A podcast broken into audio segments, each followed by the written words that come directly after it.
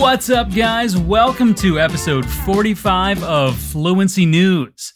I'm Scott Lowe, and thank you for joining us today to practice your English and become informed.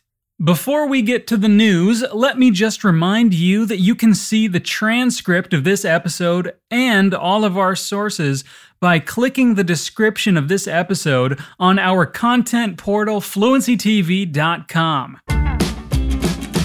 Today, our main stories are technology and privacy related.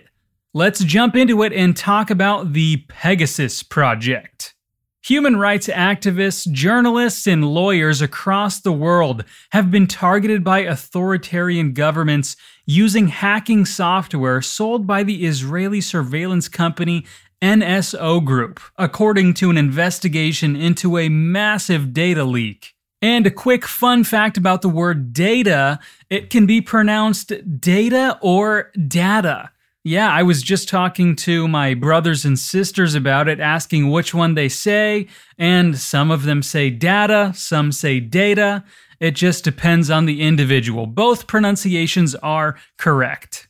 Anyway, the Pegasus Project is a collaborative journalistic investigation into the NSO group and its clients.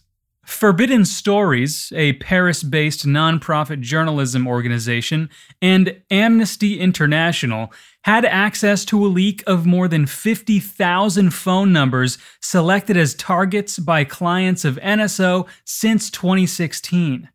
Access to the data was then shared with The Guardian and 16 other news organizations, including The Washington Post, Le Monde, Die Zeit, and Süddeutsche Zeitung. More than 80 journalists have worked collaboratively over several months on the investigation, which was coordinated by Forbidden Stories.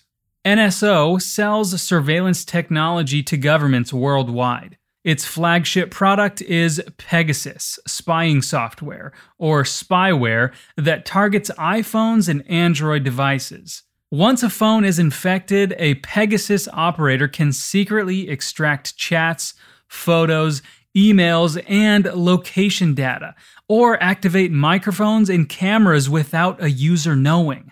The leak contains a list of more than 50,000 phone numbers that, it is believed, have been identified as those of people of interest by clients of NSO since 2016. The presence of a phone number in the data does not reveal whether a device was infected with Pegasus or subject to an attempted hack. However, the consortium believes the data is indicative of the potential targets of NSO's government clients identified in advance of possible surveillance attempts. Without forensic examination of mobile devices, it is impossible to say whether phones were subjected to an attempted or successful hack using Pegasus. NSO has always maintained it does not operate the systems that it sells to vetted government customers, and does not have access to the data of its customers' targets. In statements issued through its lawyers, NSO denied false claims made about the activities of its clients, but said it would continue to investigate all credible claims of misuse and take appropriate action. It said the list could not be a list of numbers targeted by governments using Pegasus and described the 50,000 figure as exaggerated.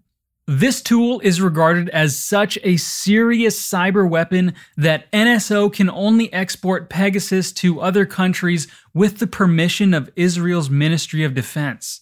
The company sells only to military, law enforcement, and intelligence agencies in 40 unnamed countries and says it rigorously vets its customers' human rights records before allowing them to use its spy tools. Officially, this tool can only be used against targets suspected of terrorism or taking part in organized crime.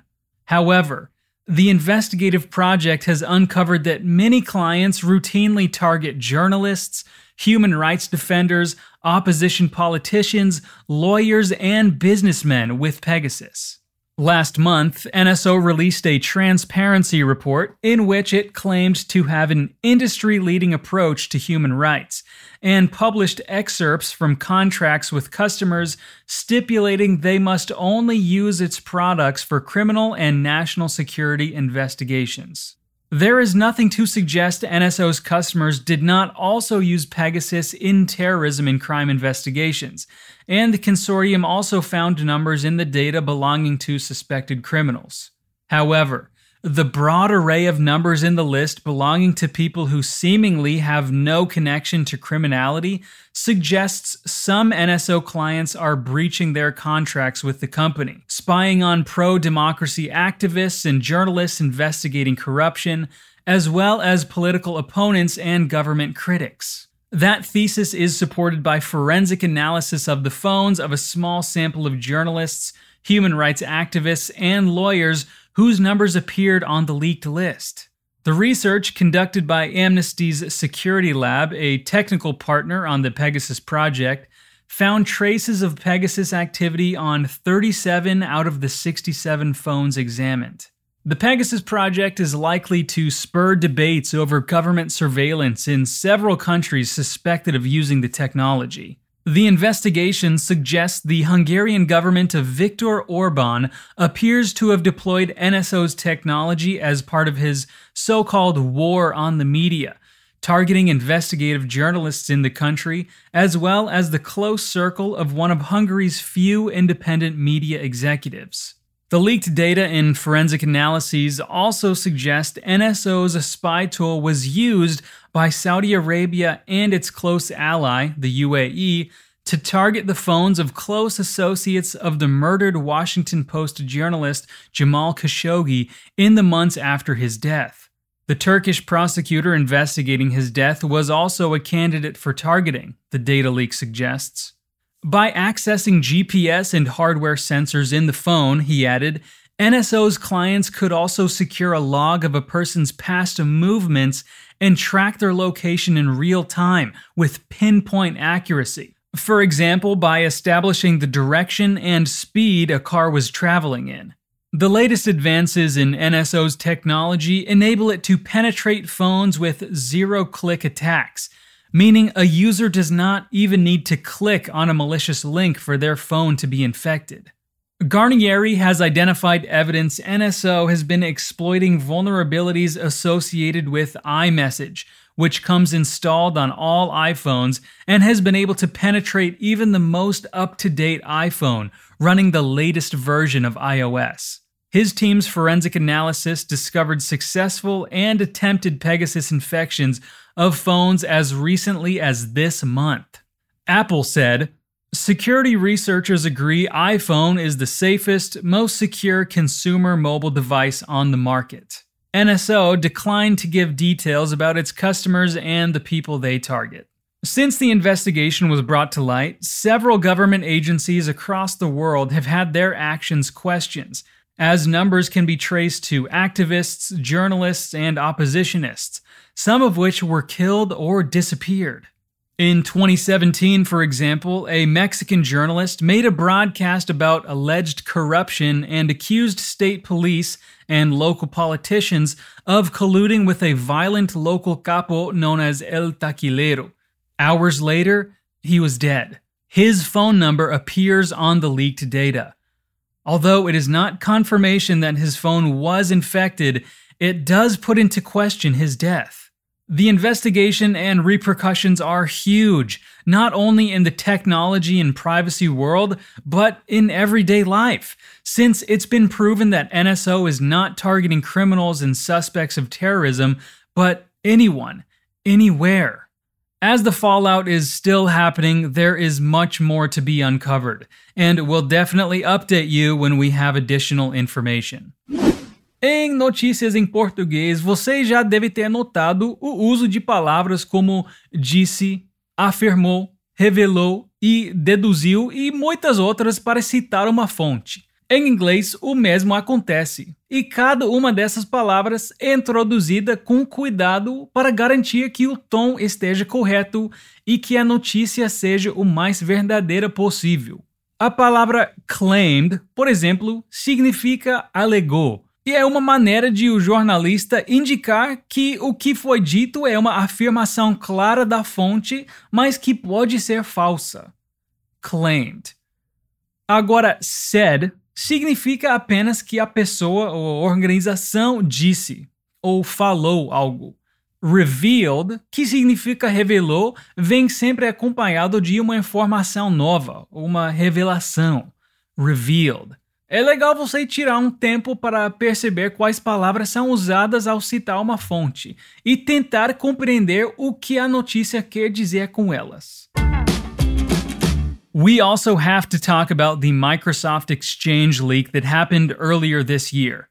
NATO and individual countries issued a rebuke of China over allegations the country was responsible for a massive hack of Microsoft Exchange email server software and told the country it needs to act responsibly.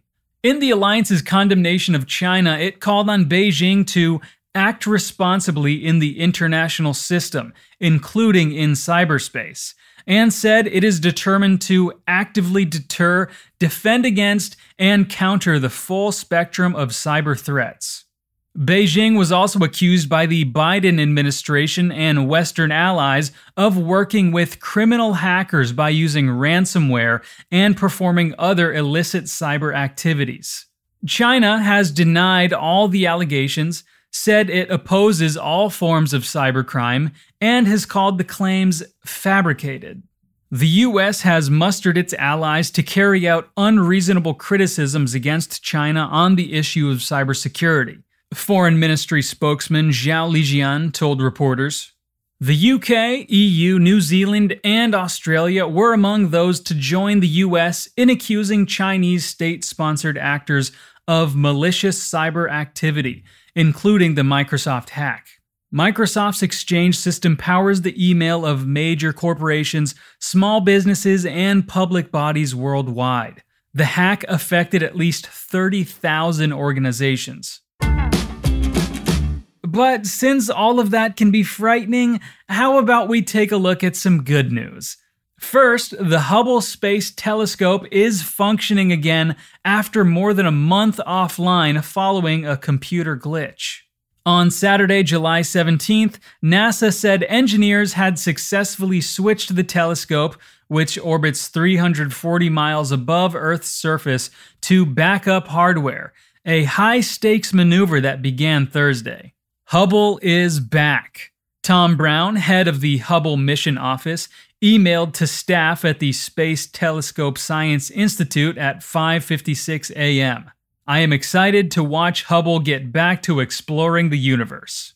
Hubble is an icon, giving us incredible insight into the cosmos over the past 3 decades. NASA Administrator Bill Nelson said in a statement. And still on NASA news, NASA and the European Space Agency have agreed to cooperate on future Earth science missions and related activities in an effort to better understand climate change. The leaders of the two agencies signed a joint statement of intent in a virtual meeting July 13th, declaring their plans to cooperate on Earth science research, particularly involving climate change ranging from missions to research and applications. Climate change is an all hands on deck global challenge that requires action now, NASA Administrator Bill Nelson said in a statement about the agreement. This agreement will set the standard for future international collaboration, providing the information that is so essential for tackling the challenges posed by climate change and helping to answer and address the most pressing questions in earth science for the benefit of the United States, Europe, and the world. Você sabe o que a expressão all hands on deck significa? Ela pode ser traduzida literalmente para todas as mãos no convés, mas ela significa que algo requer a atenção de todos, que é muito importante. Essa expressão vem do mundo náutico e é usada como um anúncio, um sinal que todos os membros da tripulação devem se dirigir ao convés do navio, normalmente indicando uma emergência. All Hands on Deck saiu só do mundo náutico e agora é utilizada sempre que algo requer a atenção e empenho de todos. And this is the end of this week's episode, folks. We will, of course, be back next week with more relevant stories and with updates to anything we've covered before. E se você quer aprender inglês, espanhol, francês, italiano, alemão, japonês ou mandarim mais rápido e com todo o suporte da Fluency Academy, você precisa se inscrever na nossa lista de espera. Garantir o seu nome nela é sua melhor chance de se tornar aluno da Fluency Academy quando abrirmos uma nova turma.